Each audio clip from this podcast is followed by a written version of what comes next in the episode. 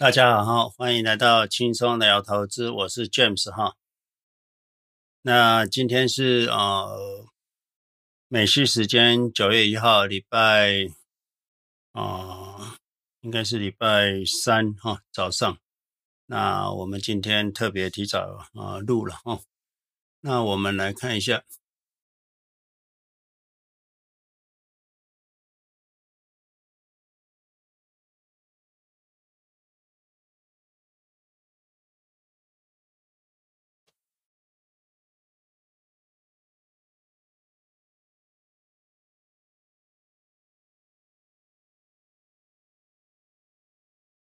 好，我们来看一下我们的简报了哈。那我们是谢尔西投资理财交易频道，那现在是9月3号早上6点半左右。6点半今天是9月1号，这个影片是会在9月3号早上6点美西时间发布哈。免责声明啦哈，投资有风险，大家还是投资需谨慎自行决定，自行负责。那我们来看市场哈，市场是永远持续上涨，这我们一再一再，我已经在这影片上每次都讲了哈，我也不怕担心大家外面鬼故事很多，可是我们一再的就是跟大家坚定信心，你一定要坚持哈，立即马上买进，然后你才会富有。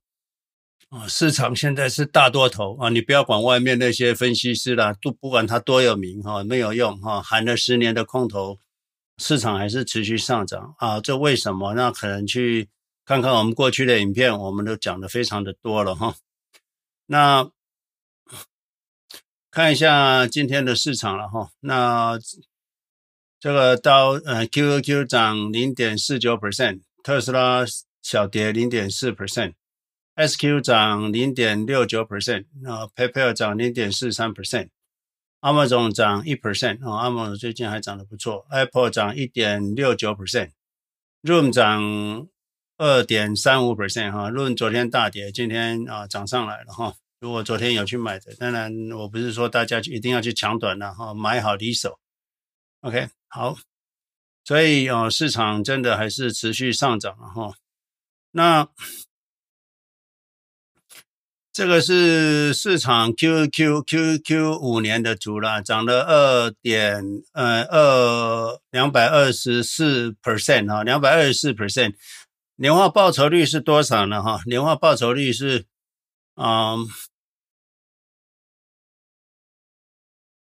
3.24%， 因为它成长是224嘛，那真正的那个就是 3.24%， 3.245 年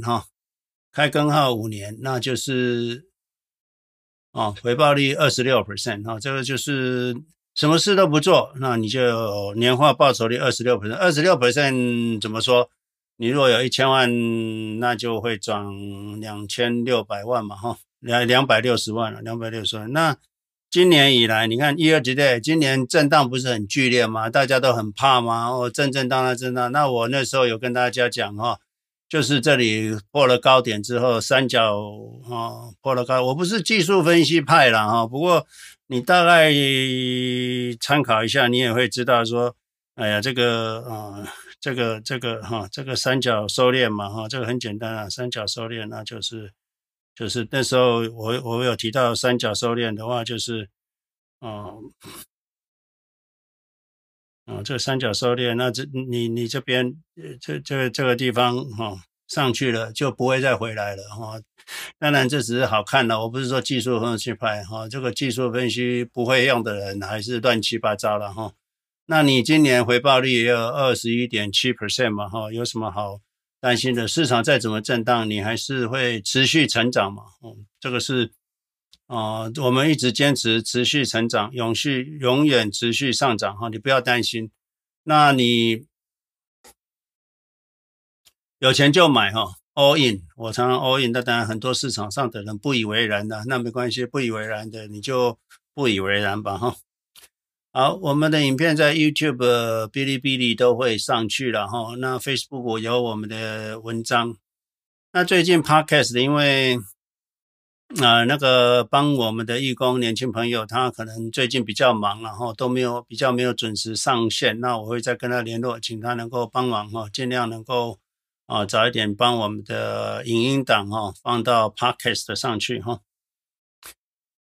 每个礼拜六早上美西时间7点，我们有 Clubhouse， 那台湾就是晚上10点希望大家能够准时上来跟我们一起讨论投资，分享你的投资理念或者是学习有什么问题年轻朋友你有什么投资上的困扰我不要到外面乱听外面 99.99% 的资讯大部分都不是正确的，或者是帮不上你的投资了那这个在 YouTube 里面 ，YouTube 其实有一些影片还是不错啦，我如果有看到好的，我就会跟大家分享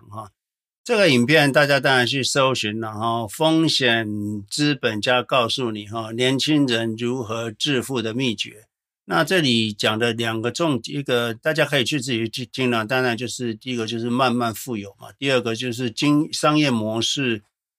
不是暴起暴跌，所有的商业模式都是经过时间的磨练10年磨一剑，有时候30年，像这个 Amazon 30年磨一剑，特斯拉也是20-30年磨一剑嘛。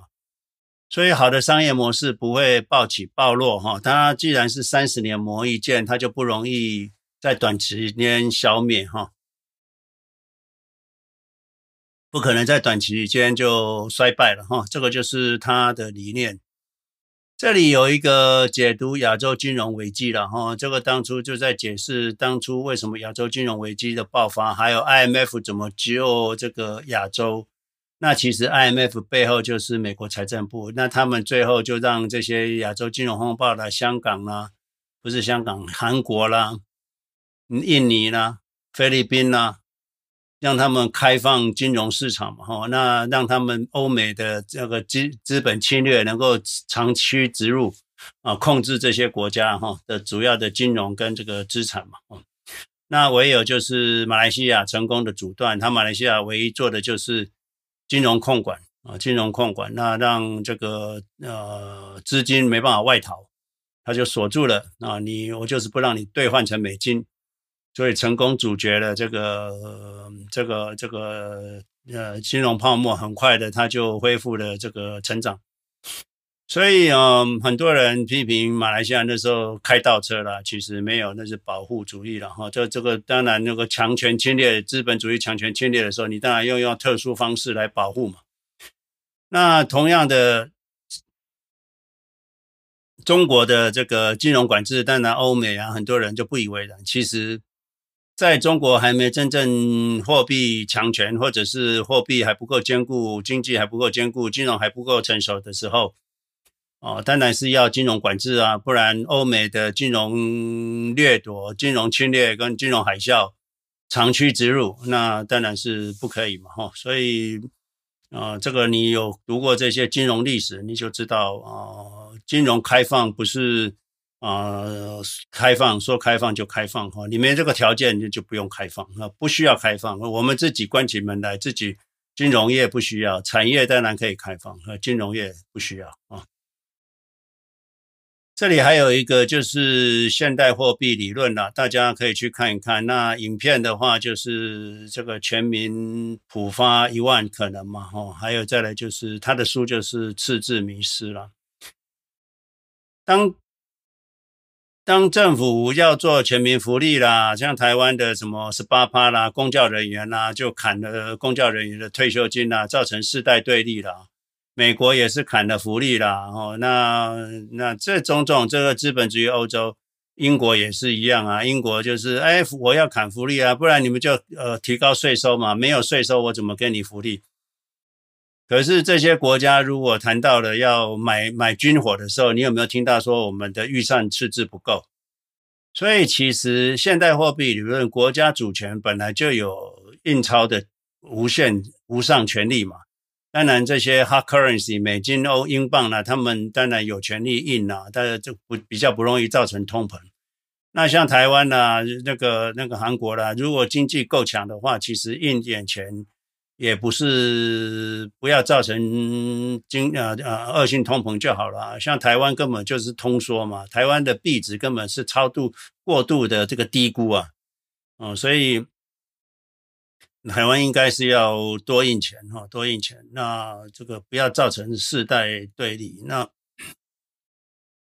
所以啊，你要知道这些政府啊，其实讲的不见得是事实啦。他们要买军火的时候，什么预算没有？可是要说这个什么这个福利的时候，就是什么就没钱了啊，就要抽高的税金啊，这个就是政治人物的骗局了哈。政治本来就是没有真相哈。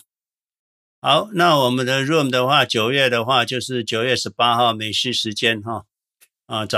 晚上7点的时候会有 room， 那9月19号亚洲就是早上10点，礼拜天早上10点啊，大家一起来参加哈。那我们 meeting 的 ID 是 87825541775 啊， 87825541775， passcode 就是318136 318136。好，那你进到 room 里面，你用手机进来，最好你是用把那个飞行模式哈，打开飞行模式，用 WiFi 进来，不然你可能用到电话费就不好了哈，国际电话费。有一个朋友提出来说，为什么人寿保险不好了？我想这位应该是保险经纪从业人员了。那很感谢你再提出这个问题，那我可以再跟你讲哈。不管是你是加拿大还全球各地的居民哈，你都不应该买人寿保险哈。人寿保险不是投资，也不是节税的工具哈。你如果要避免 probate 的话，要避免这个遗产认证的话，你用 living trust 就可以了啦哈。人寿保险呢，回报率低啦哈，这个就算你不用缴税，也不值得去做哈。我跟你讲，你如果有20万，你说人寿保险20万，那如果人走了，能够赔偿给年轻人，给遗产哈，不用缴税就120万哈，好了啦，那也是不错了，对于保险的话。可是你如果20万你自己投资的话，60年你就将近有17950万啊，将近1亿8000万啊，那这个1亿8000万就算去这个。缴遗产税全部都缴 40% 好了，那也还有1亿啊，比那个120万多很多吧。就算保险公司说没有，我给你240万，我1亿还是比你的240万多很多吧，多两个零。所以我再说一次，人寿保险不要买齁，它不是投资，你买了就亏大了。如果已经买了，你就赶快去解除，至少不要继续缴钱了。如果已经缴完了，就赶快解除，亏了就算认赔吧，哈，这个沉没成本，那赶快拿出来做好投资就好了，哈。这位朋友他跟邻居聊我们投资了，那个邻居听了觉得非常 make sense， 哈，赶快第二天跑去找他的理专，哈，讲我们的投资理念，叫他买 QQQ， 那个理专竟然骂他，哈，开口破口大骂。You don't know what you are talking about 哈，你根本不知道你在讲什么哈，就是竟然这个理专竟然对这个客户这样破口大骂。我跟你讲哈，我们是主人哈，理专是服务人员哈，我们是老板哈，所以你不用怕他，懂了吗？所以当然老美当然他说他就不要了，那当然就大家他就不再去跟他谈了哈。那才短短2个月哈，就这个获利就 5%， 他如果多早一点出来买，他就多 5% 了哈。所以外面这个妖言鬼怪哈，妖魔鬼怪特多了哈。理专哈，台面上的投资专家哈，都是一个既得利益的团体啦，不管是银行啊，还有这个保险啦，他们讲了一套很大的这个披着羊皮的狼哈。为了维护自身利益哈，黑白不分了。这些自认为是专家哈，都无法接受哈，被面具被拆穿。当然被拆穿的时候就恼羞成怒，就竟然还骂客人哈。我们是老板我们是主人我们客户是银行的主人怎么可以这样子对待？这些理专这些理财专家也是太过分了哈。这转了恼羞成怒啊！这些人哦，要么就是自己不懂，要么就是在骗。投资最佳的回报率是什么？他们自己清楚的很啊。所以投资者，我们要自己站起来捍卫自己的权利了。以前有一个朋友，他就去取消这个跟理财的这个合约。那个理财专员还是不错啦，他就说：“哎呀，你回去哦，就自己买指数就好了啦。”你看。这个人之将死啊，其言也善啊。当然，我想他这个理专应该也不是说这个客户多少钱他就赚多少钱，这个是理专，这种理专应该就是说他只是内部作业的，那比较不会跟客户有这个 conflict interest 哈，利益没有冲突的才会讲这么比较善良的话哈。投资路上豺狼虎豹很多啦，市场震荡很大，所以一路走来，你一般投资者很难平顺啦，所以投资成功者少。所以为什么那些妖魔鬼怪都说你们不会成功啦，要靠他们，靠他们有成功吗？有吗？所以我愿意在这边一直陪伴大家，每个礼拜都出现，而且还出现2次，而且还在 Room， 还在 Clubhouse， 你就不用害怕不用担心确定大家在路上都是安全稳定啊，会富有。投资要有信仰啦不是，所以我为什么在这边每个礼拜好像上教堂一样跟大家念一再的跟大家说大家在投资路上都是先听到、知道、了解相信。所以你们听到朋友的介绍，知道我在讲什么，了解我在讲什么，后来相信，相信完执行。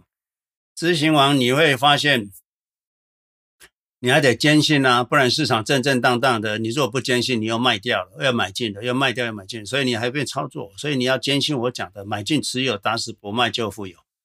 之后忍耐因为市场跌，有时候一跌很凶啊，跌掉 50%， 那你要忍耐，那你忍耐有时候还是蛮辛苦，那你唯一的做法就是要到信仰的地步就是你达到信仰的地步，你就不会痛苦了你就非常舒服快乐。所以我们投资就达到信仰的地步，才能八方吹不动了那你就不受市场的影响。那当然你如果没有到信仰的地步啊，你就一屁打过江没有用，人家讲一下你又开始动了我们是永远不卖的啦所以如果你是投资产业的 ETF 就不太适合我们，因为产业会轮动嘛，那你变成一轮动你就要卖，而且说实在你也不知道产业轮动到什么程度啊原物料、消费性产品耐久材订单，你要轮动到什么你怎么会知道？你不知道的啦，连轮到 AI 电动车，还是轮到清洁能源，还是轮到航运股，你不会知道的啦，你只是被割的韭菜，所以你不要去买这个产业的 ETF 很多人说 QQQ， 有的人说老师 QQQ 有的好公司没有被包括在 QQQ 里面那也没关系啦，就是我们不一定要投资，不一定要一网打尽嘛够我们回报率年化报酬率 25% 够了所以不需要一网打尽。还有就是不要去投资中小型股小型股长期投资不会好过大型股了这个已经讲过一再讲了不要去投资小型股，小型股可能类似产业轮动有一小波段会超过大型股，可是长线不会了这里有一个就是富达基金对客户的数据做了一个分析，想看看哪个客户是投资表现最好的，结果他们发现这几个客户账户的表现最好。第一个就是客户死了，那富达不知情；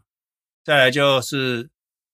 客户死了，那可是这个继承人在打官司，所以账户被冻结；再来就是有些账户客人都忘记自己的密码所以这些就是绩效最好的。那代表什么？就是你不要去管你的账户你就不要理会你的账户。那就像巴菲特讲的，慢慢变富有你不要理会他，买进持有打死不卖就好了但是你要变快速变富不可能了大家新来的朋友，你如果是刚听我们的影片，你路过经过千万就不要错过，停下脚步慢慢看我们影片，看我们1亿元的讲座。你在我们的 CLEC 投资理财交易频道找1亿元的讲座，那这样子就会理解我们整个投资哲学。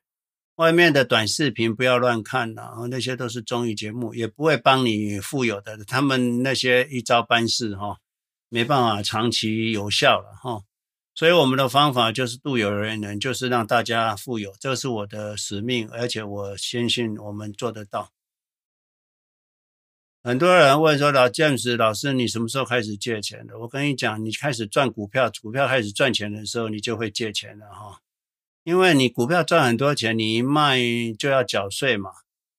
那你怎么会去还没不知道卖或者操作是不是正确就已经要先亏 50%？ 你会做这种事吗？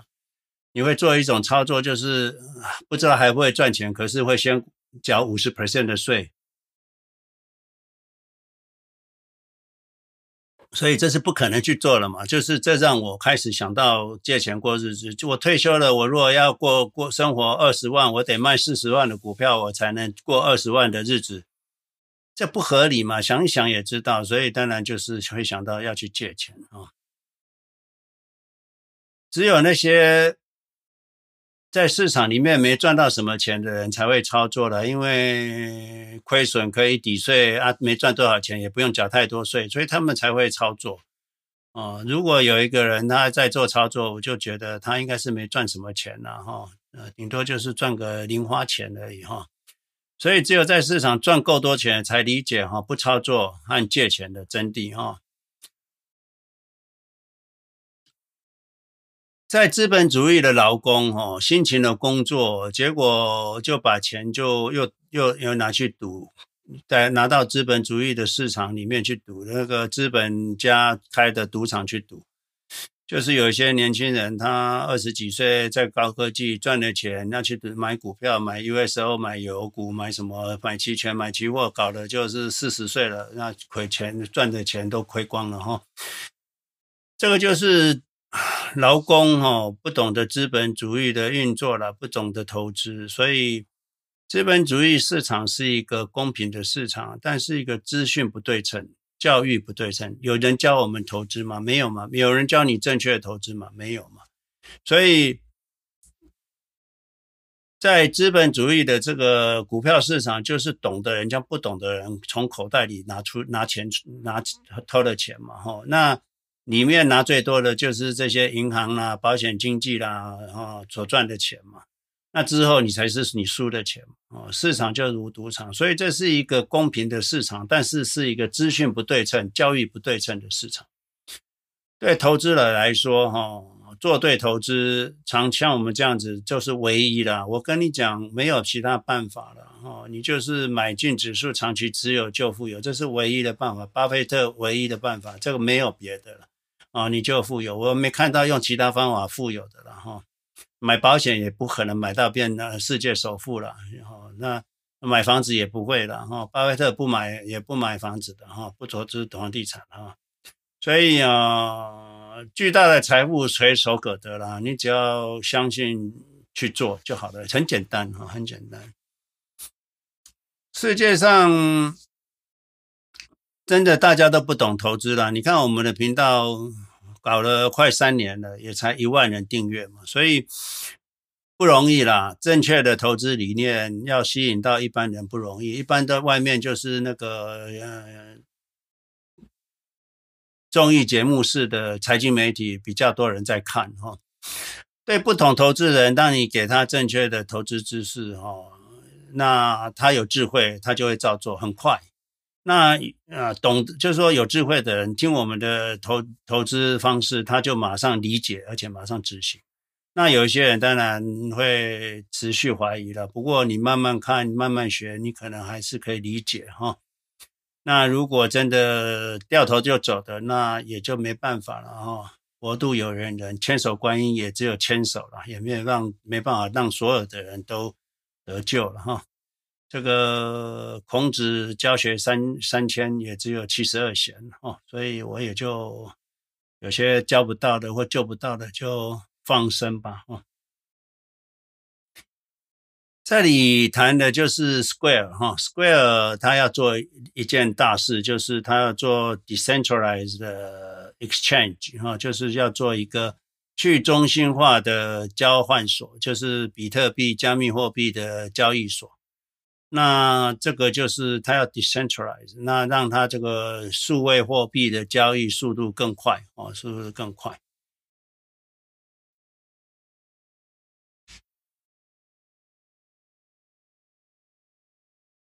这个底层比特币区块链哦，它的速度比较慢。当初区块链的设计就是交易成交量慢，所以它是主要是储存货币哈跟通膨对冲。所以当初这个设计的背后就是交易比较慢，所以 Square 就是要做一个 decentralized 的交易所。那这个就是有点像 DeFi 啦，就是我上个礼拜谈的 DeFi 哈 ，Decentralized Financial Institution。那现在 90% 的 DeFi 都是用在以太坊，那比特币比较少，所以这是 Square 最近以后准备要做的。那以后的比特币的交易跟流通会更顺畅。那以后你可能就有机会用比特币去买东西了哈。这个是未来的机构。好，大家看到这里，如果喜欢就记得订阅、留言、按赞，然后你的留言我都一一的会回答。就像你去看我过去的所有留言，我都会回答。那按赞、转发。我们1亿元的理财讲座是我们的投资哲学的最根本，所以你如果是新来的朋友，那欢迎你去找我们1亿元的投资理财讲座先从那边开始听起哈。那其他的影片你就慢慢看。有人谈就是说那个 QQQ 费用比较高， QQQ 费用其实已经够低了哈。不过既然谈到，那我就再讲一遍，就是说其实费用不是投资的最重要的哈，投资谈的是绩效。如果有一个基金它的费用是0，可是绩效也是0，那你觉得这个基金你要买吗？或者是这个基金输另外一个费用 1% 的人，绩效是每年差 20% 的话，你觉得你要避免费用高的而绩效好的嘛？而且绩效通常是已经扣除费用了哈。所以大家要记得，除非是那些书匠哈，一直看书的，或者是完全真的不懂投资的，不懂得选好基金的。你如果3个黑色的盒子不知道哪个是好，可是找一个费用比较低的，那当然是对啊，看起来是对。可是他们就是讲嘛，你不可能知道哪个基金比较好，那这个是他们不懂嘛。那你买指数基金 QQQ 就是最好的嘛，那费用稍微高一点点，长期回报率很高就好了所以费用大家不要再问费用了你最后要谈的是绩效，你10块买可以100块卖掉，那你就赚90块，这么简单，管它里面的管理费是多少。那你管理费便宜是0，你10块买15块赚到15块卖，你才赚5块，你觉得这种基金好吗？所以不懂投资人才会讲费用，讲那么多了哈。那这个朋友当然说 VUG 费用比较低，那 QQQ 费用比较高，那我们等一下看看 VUG 的绩效哈。所以绩效好的基金多一点费用没关系的玄明是他讲了首先要了解一点，就是管理费用是从股价扣除的啦，所以你看到绩效已经扣除了费用了，所以大家外面一直这样管理费用讲得非常的夸张，影响很大QQQ 的管理费 0.2， 40年耗费 77%， 40年VUG 管理费 0.05 啦，40年耗损是 2% 啦。可是40年 QQQ 总耗损比 VUG 多3倍，讲的好像很恐怖，但事实上这是没有意义的啦。因为你看我跟大家讲 QQQ 的绩效5年是 224% 的增长，那 VUG 才 172%， 那中间差多少？差 50%一个是100块涨到324块，一个是100块涨到272块，你差了50块，那你还担心，你还怕不够付那个 1%， 而且这个200 224% 的回报率已经扣掉这个 0.2% 的管理费了。所以市场上很多费用又高绩效又差的当然是不要买啊。可是你买到一个绩效好的，那费用高一点点无所谓啊，就怕你买不到好基金了。所以大家要知道先选好基金哈，这才是懂投资人说的话了哈。不要听一些只会看书只会用看书用书的念给你听的鹦鹉哈。鹦鹉不会赚钱的了哈，鹦鹉不会投资的了哈。只有用脑袋的人才会投资，懂吗？这个就是给你看的 QQQ 跟 VUG 哈，绩效这么差 ,VUG 绩效这么差，你干嘛买这个绩效差的？就是烂苹果是便宜2块给你，你要买吗？对不对？市场天天都在涨，一直涨涨不停这就是非常美好。OK,Room 这里 Room 但 Room 的成长好像就没有想象中的好，其实也不错了YOY 成长 54% 营收那获利成长 46% 也是很不错获利成长 46% 那营业额成长 54%, 现在回归正常了那 GAAP 成长 65% 获利那这个现金流增长 21%, 所以它一切都还很正常，很不错了虽然没有 outstanding, 可是还是在我们的预期当中。那长期这你要知道投资，你知道它继续这样长期下去也是很厉害我讲一下为什么我一直建议大家一定要有债务债务可以降低风险。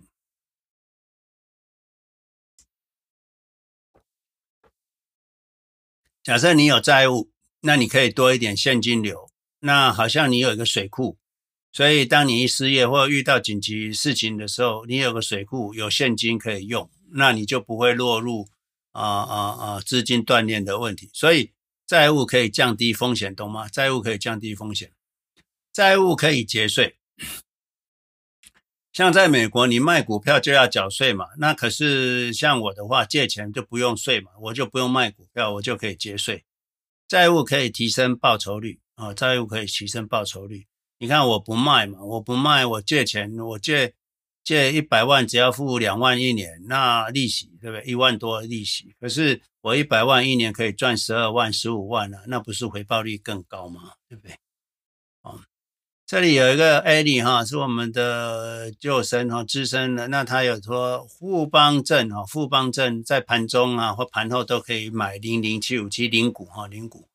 那你不能用人工下单你用电子下单那就不会成本太高你50块可以买一股的00757那这个就是请我告诉大家了把零钱拿去买00757零股买就好了。所以年轻人你们有钱50块100块200块就去买零股富邦。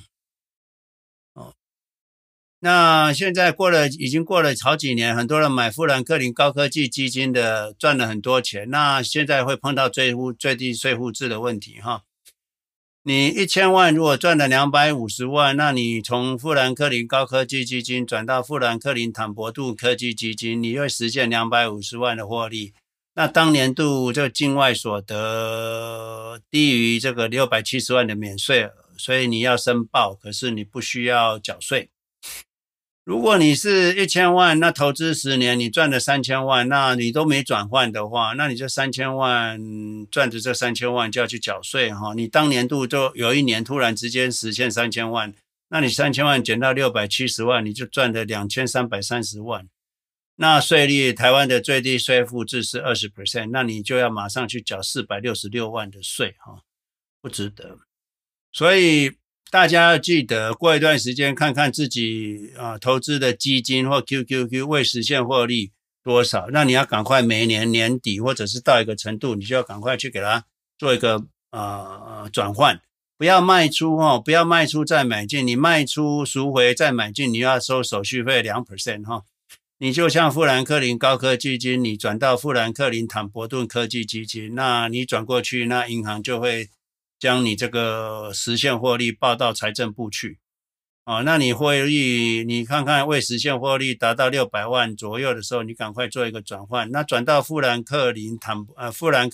伯顿科技基金，转过去了就不要动了，因为富兰克林坦伯顿科技基金绩效也不比富兰克林高科技基金差，所以你转过去就等，转过去了就等啊等。那这个同样的富兰克林基金相互转换，可能就300块、500块的手续费而已哈。那另外三只基金你要转，你如果不动到，你让我知道，我可以找一个或者是短期债券转过去再转回来哈。所以你一次全部转过去不要留哦。那当然，除非你一次转过去会超过670万获利的免税额，当然就只能转部分了哈。富兰克林坦伯顿科技基金绩效和富兰克林科技基金差不多好，所以你转过去之后不用再转回来了，等到明年后年之后又获利600多万了，那你再转回富兰克林高科技基金，所以你就在富兰克林坦伯顿基金跟富兰克林高科技基金每几年就转一次。那你如果是 QQQ 的人只好卖出再买进，当然就有一点手续费了。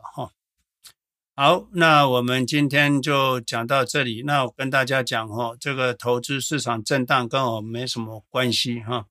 国际局势也跟我们没关系哦，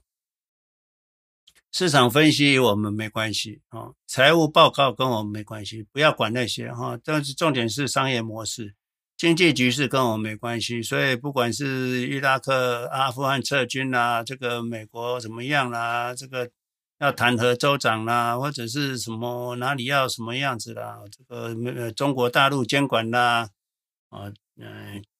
军富啦，你不用管那么多哈，股市会自己持续走它的路，所有的一切跟我们投资都没有关系，懂吗？哦，所以这个就是我希望给大家的一个观念，就是稳定投资，有钱就买哈，稳定投资有钱就买进啊，这就是最好的一个投资方式啦。哦，有钱就买哈，市场就会一直涨不停哈，永远一直涨不停哈，你不用担心哈。市场，你看这个市场还是一直涨不停啊，所以你有什么好担心的哈？你这个市场 QQQ 涨 0.55 哈，这个 SQ 涨 0.26 哈， Amazon 涨 1.77 哈， Room 涨 2.59 哈，所以 Room 的绩效还是不错的啦哈， Apple 涨 1.55， 反正大家就是坚持有钱就买，长期持有打死不卖，你就富有了哈。好，那我们今天的影片都先跟大家介绍到这里哈，谢谢大家哈，拜拜。